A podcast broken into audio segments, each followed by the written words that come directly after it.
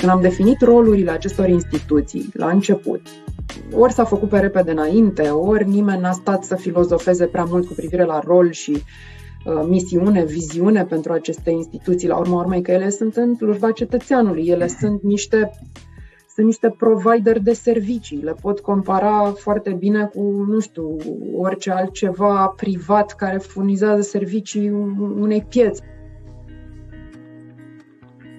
Dacă ar fi să cumpărăm serviciile acestor instituții, ale ANAF-ului, de pildă, am cumpăra, am dat bani pe un abonament ca să discutăm cu ANAF-ul,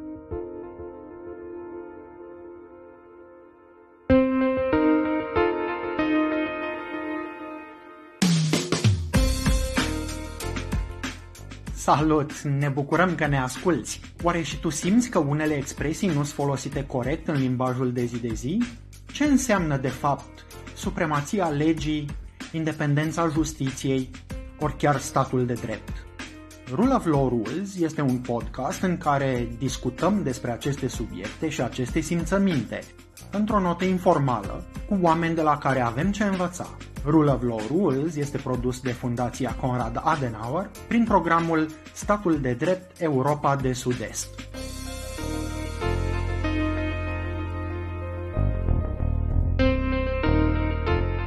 Bună, Angela! Bine ai venit la podcastul nostru! Bună, Codru! Mă bucur că m-ai invitat. Îți mulțumesc tare mult că ți-ai făcut timp pentru noi. Lumea se mișcă și e într-un haos și o agitație permanentă, mai ales în uh, spațiul ăsta vorbitor de limbă română și, prin urmare, timpul e o resursă importantă. Așa e, trăim în România și asta ne ocupă tot timpul. Dăm voie să te întreb uh, ce înseamnă pentru tine titlul podcastului nostru, Rule of Law Rules? Cum l-ai traduce tu în limba română? Hmm, e o întrebare la care m-am, m-am gândit când am văzut prima dată scris Rule of Law și m-am gândit uh, oare ce vrea să însemne. Am, am încercat de atunci să văd dacă stat de drept, așa cum cumva e tradus el, e practic sintetizează ceea ce înseamnă Rule of Law.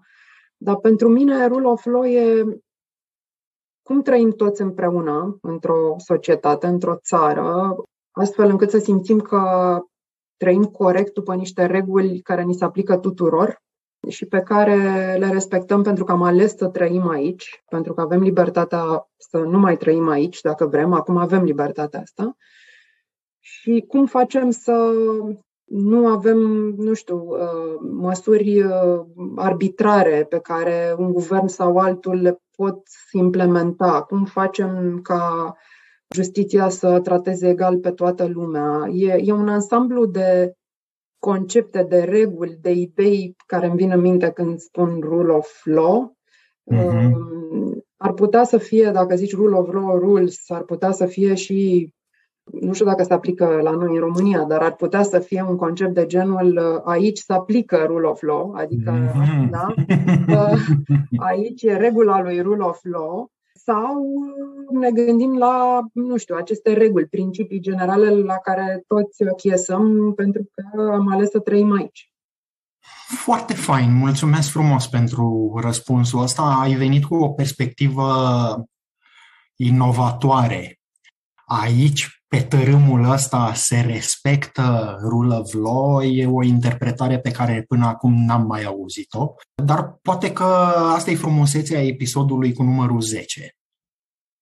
Se vorbește în spațiul ăsta al statului de drept despre drepturi și libertăți și îndatoriri și obligații. Pentru tine, care ar fi mai importante? Păi, cred că sunt egal importante. Um, mi-ar plăcea să cred că sunt egal importante pentru toată lumea, că pentru mine, cumva personal, toate sunt importante. Înțeleg și partea de drepturi și um, ce ne face să, să beneficiem de aceste drepturi.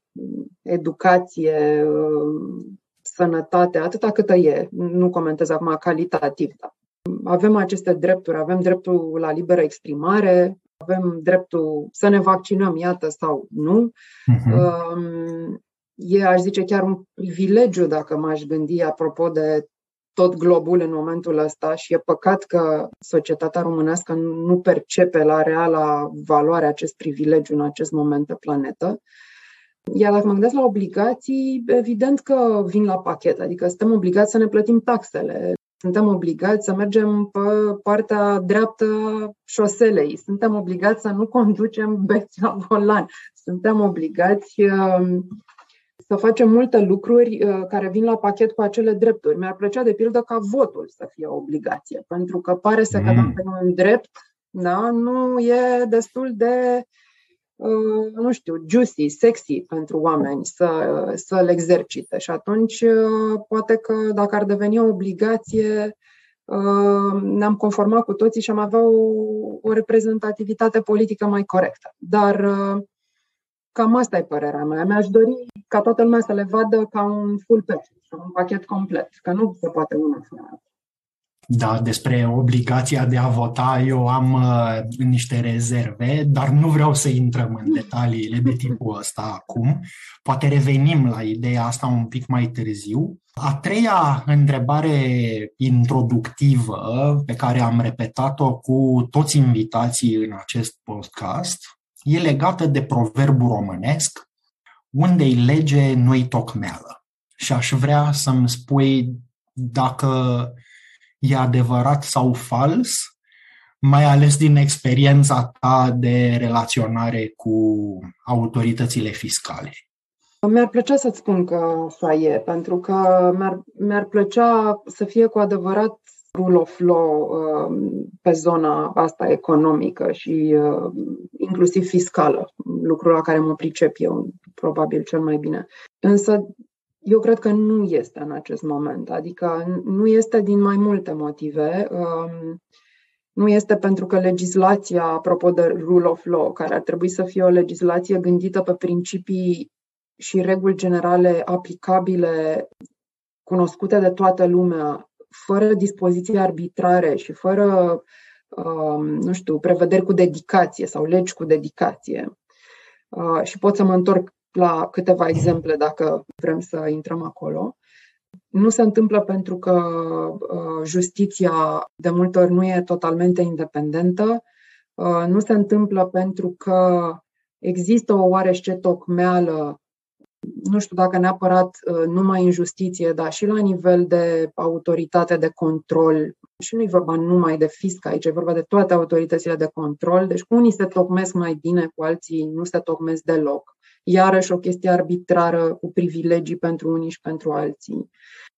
Iar uh, justiția, și dacă ar fi independentă, avem o problemă că nu e, nu e foarte specializată în momentul ăsta. Dacă mă gândesc strict la justiție economică și mai fac un sub-paragraf aici și spun justiție fiscală, uh, avem probleme legate de specializarea judecătorilor care judecă în aceea zi și o problemă comercială și o problemă fiscală și o uh, problemă de divorț și o problemă de insolvență și chiar ei nu sunt Dumnezeu, adică nu le pot ști pe toate, trebuie să poată să apeleze la niște instanțe specializate, la niște experți, lucruri pe care societăți mai dezvoltate decât noi, evident, le-au făcut deja. Adică nu, nu e aici de inventat apa caldă. Putem să ne inspirăm din societăți occidentale așezate care au, au gândit lucrurile astea și la ei s-au sedimentat în timp, au venit cu acest rule of law în, în perioada lor liberală în care au gândit sistemele astea uh, echidistante, uh, egale ca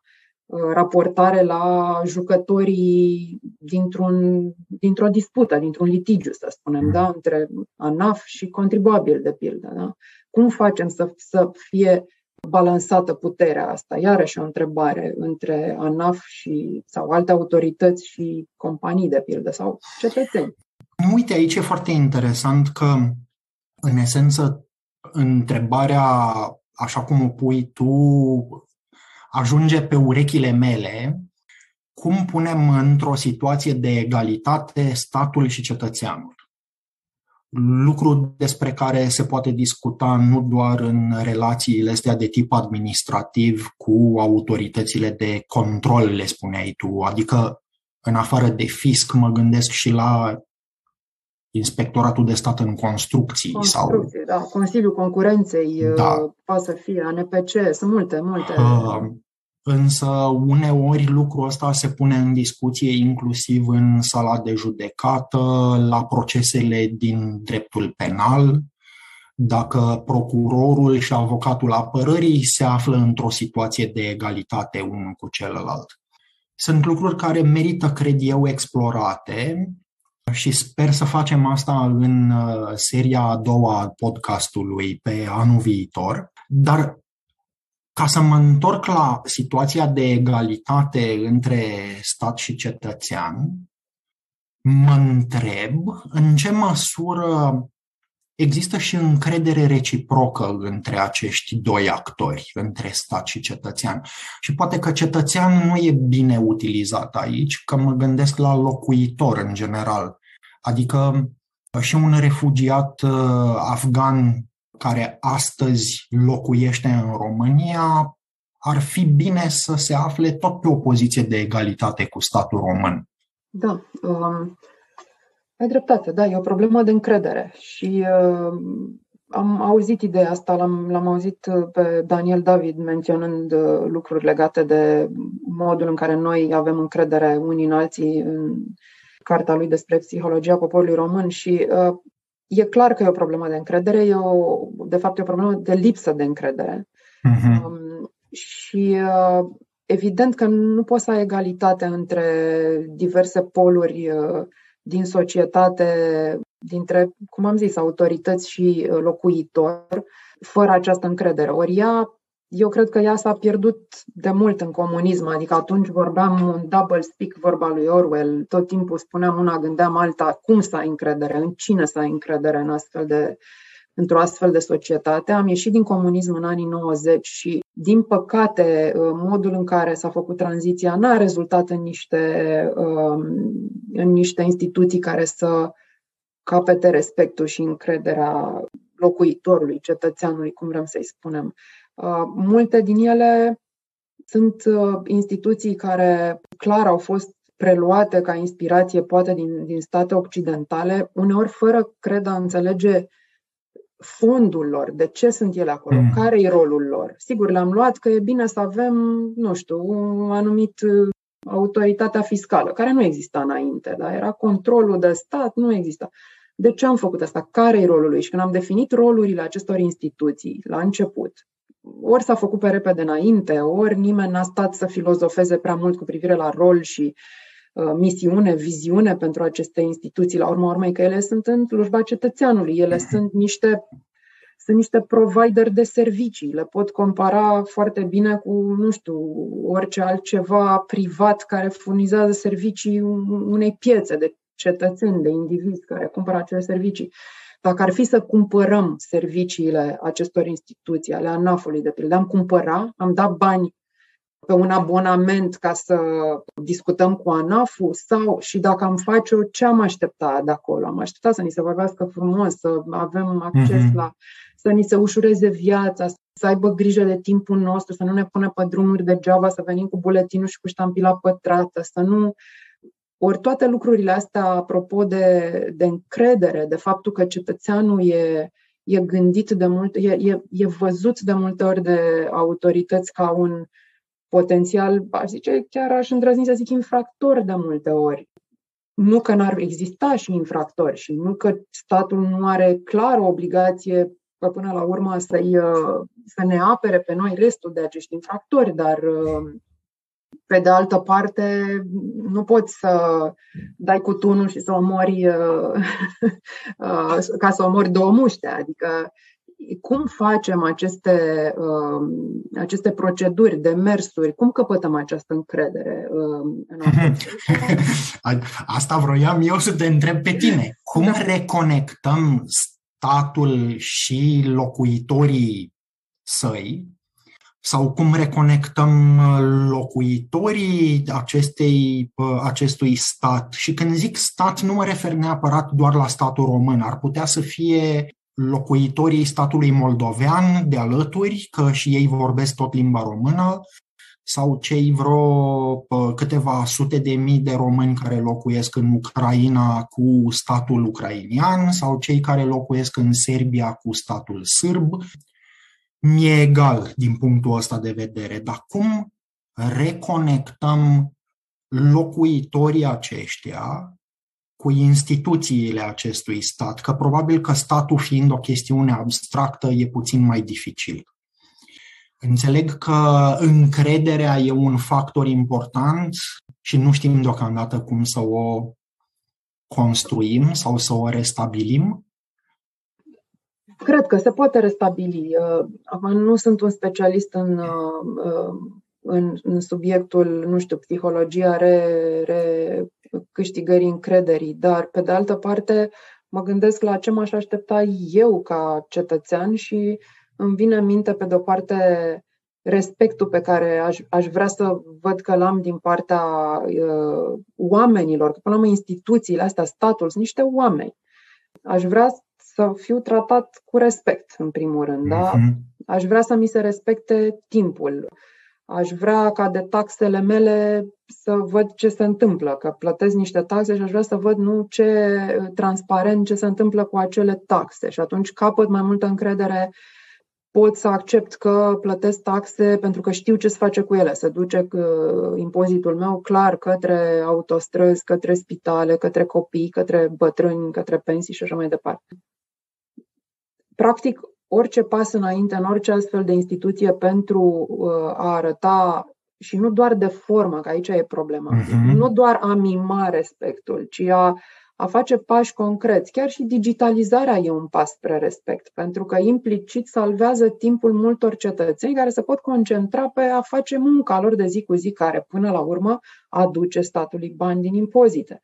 Decât să-l pun pe cetățean pe drumuri ca să plătească uh, impozite, mai bine las să mi le dea online repede și cu un formular uh, ușor de completat, precompletat, că oricum am datele lui, eu stat, și pe el să-l las la muncă în ziua aia, că s-ar putea să câștig eu stat mai mult din impozitarea muncii lui decât dacă îl pun pe drumuri și pierde două zile să rezolvă o problemă simplă care se rezolva din două clicuri.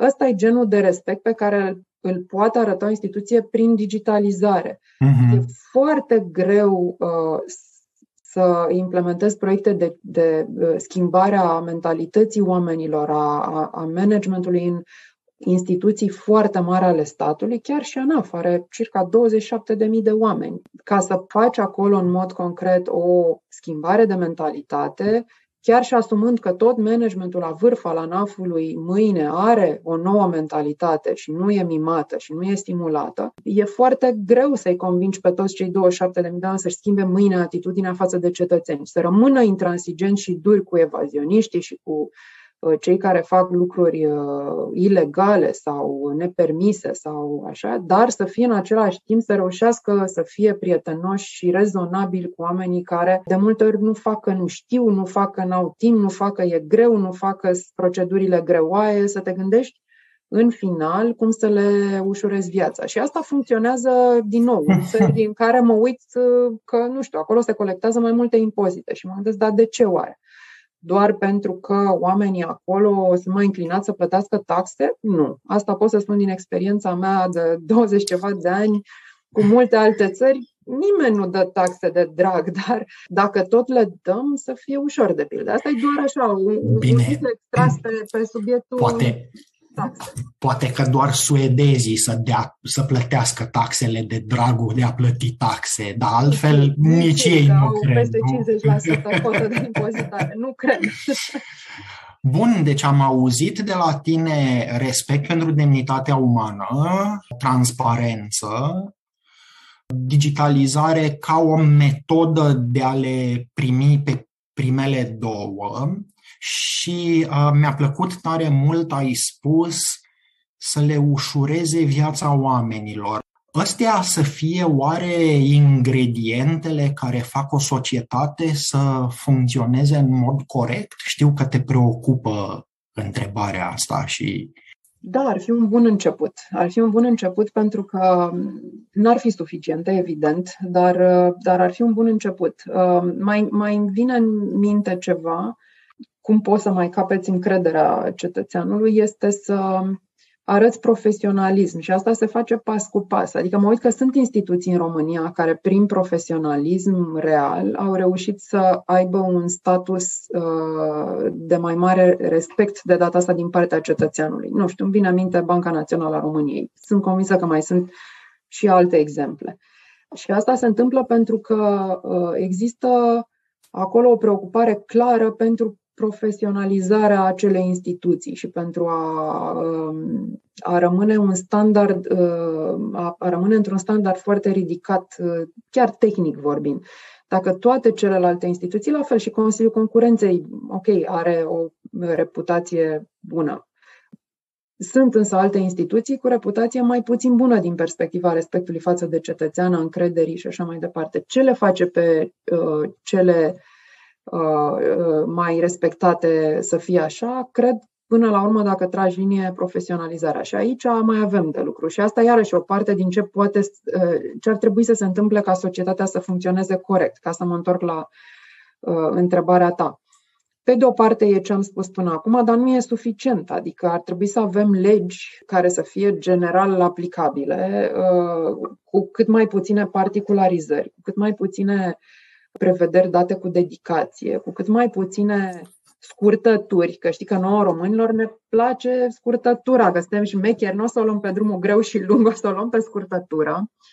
Câteodată e bine, câteodată nu e bine și cumva ne plac privilegiile, ne plac lucrurile astea și mă includ, mă includ mai, mai puțin, mă mai, mai puțin vaccinul despre care vorbeai mai devreme. Da, dacă vezi ca privilegiu, da, mă rog, și unora dintre noi ne place și privilegiul ăsta, dar uh, uh, nu, nu, din păcate nu, nu ne place uh, destul de mult încât să reușim să, să scăpăm de noi și noi valori de epidemie. Poate că ajungem și acolo, eu sunt optimistă. Um, deci, revenind, mai, mai e nevoie. În zona economică, clar, e nevoie de, de legi mult mai, uh, mult mai generale, pentru că avem o problemă, uh, ne place, și iarăși n-aș vrea să vorbesc numai de fiscalitate, dar mie cea mai apropiată arie și atunci pot să dau exemple. În fiscalitate la noi, uh, spre deosebire de, să zicem, iată, dreptul european, care ni se aplică și nouă, ce se judecă la Curtea Europeană de Justiție, de pildă, pe impozitare. Acolo se judecă pe baza unor directive, care în general directivele nu-ți spun ce să faci în cazuri foarte particulare. Ele îți dau un set de principii. Ia să luăm, nu știu, directiva de TVA. E un set de principii. Și fiecare uh, firmă, să luăm simplu, își face tranzacțiile liber, judecându-le pe baza acelor principii. Noi, în România, luăm aceste principii generale și simțim nevoia să le detaliem la stânge pentru toate situațiile posibile și imposibile. De ce? Pentru că, practic, cei care le judecă, fie ei uh, oamenii din firme, uh, fie ei ANAF sau judecătorii în tribunale, nu judecă pe baza acelor principii, să meargă de la o chestie generală și să dea un verdict particular, să zicem, în instanță sau în, într-un, nu știu, direct într-un litigiu cu ANAF-ul. Nu, avem nevoie, dacă legea nu scrie clar că în cazul ăsta se aplică așa, atunci foarte greu facem uh, referire la principii generale să mergem să judecăm cazul particular. Și atunci problema e că am supra supralicitat aici și am pus legislație multă, multă, multă stufoasă, de care chiar nu e nevoie dacă te uiți doar la principii. Și e valabil în foarte multe alte domenii din economie, nu doar în fiscalitate. E o supra-legislație de multe ori necorelată, inutilă, foarte greu de aplicat și care, repet, duce la poziții discreționare. Plus legislație dată din start de diverse guverne discreționar pentru anumite industrii, pentru anumite sectoare. Sigur, acolo ne putem gândi dacă binele comun e mai mare sau nu și dacă acordând acele Uh, facilități, să zicem, pentru anumite domenii, nu obținem într-un fel ca societate noi toți un bine comun general mai mare.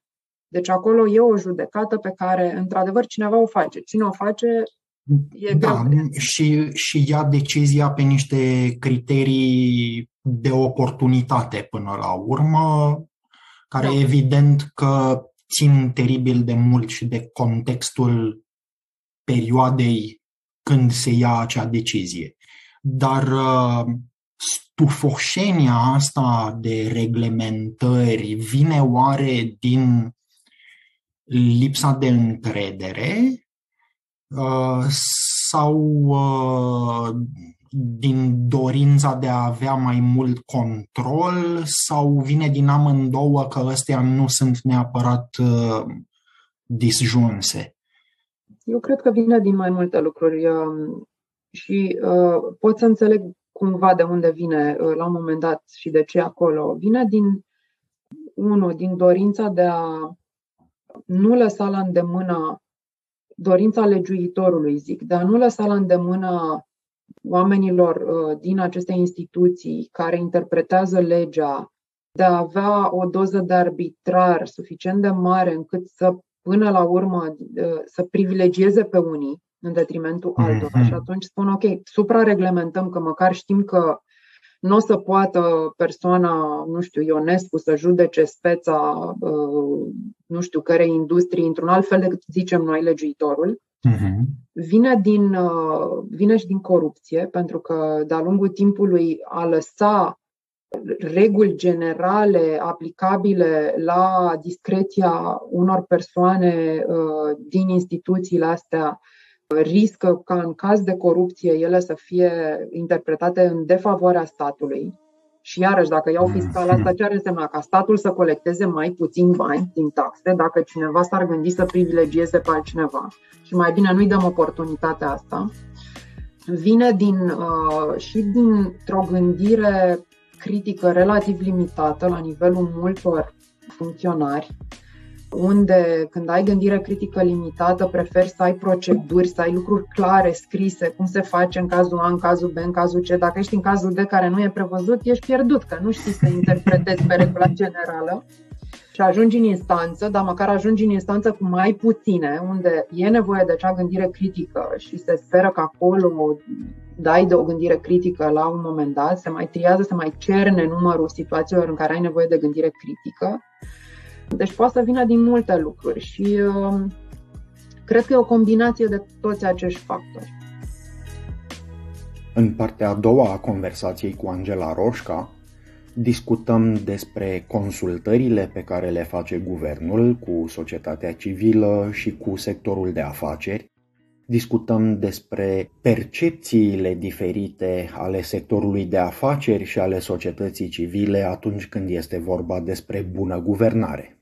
Din experiența mea pe, pe zona asta de, de discuții deschise, să zicem consultare cu uh, diverse guverne de-a lungul ultimilor 25 de ani, am simțit de multe ori că se și mimează, că um, e o chestie și de oameni, anumiți oameni, anumit, anumite guverne au fost mai deschise spre zona asta de a înțelege ce vrea mediul de business, de pildă, sau ce spun specialiștii, în, iată, fiscalitate sau, abanam, în legea insolvenței sau alte guverne au fost mult mai reticente și au zis nu, nu, știm noi mai bine cum se face, nu ne riscăm să vorbim cu voi că o să încercați să, să ne spuneți să facem X sau Y în interesele în interesul unor, uh, nu știu, uh, entități particulare sau spețe, situații particulare. Se întâmplă în orice societate dezvoltată, liberală, în orice stat de drept. Eu cred că e un instrument foarte util și mi-ar plăcea să fie mai real, mai degrabă decât mai spre mimat. Îți mulțumim că ne-ai ascultat. Sperăm că ai aflat lucruri noi, în egală măsură adevărate, bune și utile. Te invităm să ne scrii dacă ai sugestii pentru episoadele viitoare. Și nu uita că podcastul Rule of Law Rules, produs la București, are un conținut relativ independent față de cele de la Berlin, Bogota, Beirut, Singapore, Dakar ori Nairobi. Conținutul podcastului Rule of Law Rules nu reprezintă în mod necesar poziția oficială a programului Statul de Drept Europa de Sud-Est, ori a Fundației Conrad Adenauer, iar opiniile exprimate în acest podcast nu pot fi interpretate drept consultanță ori asistență juridică.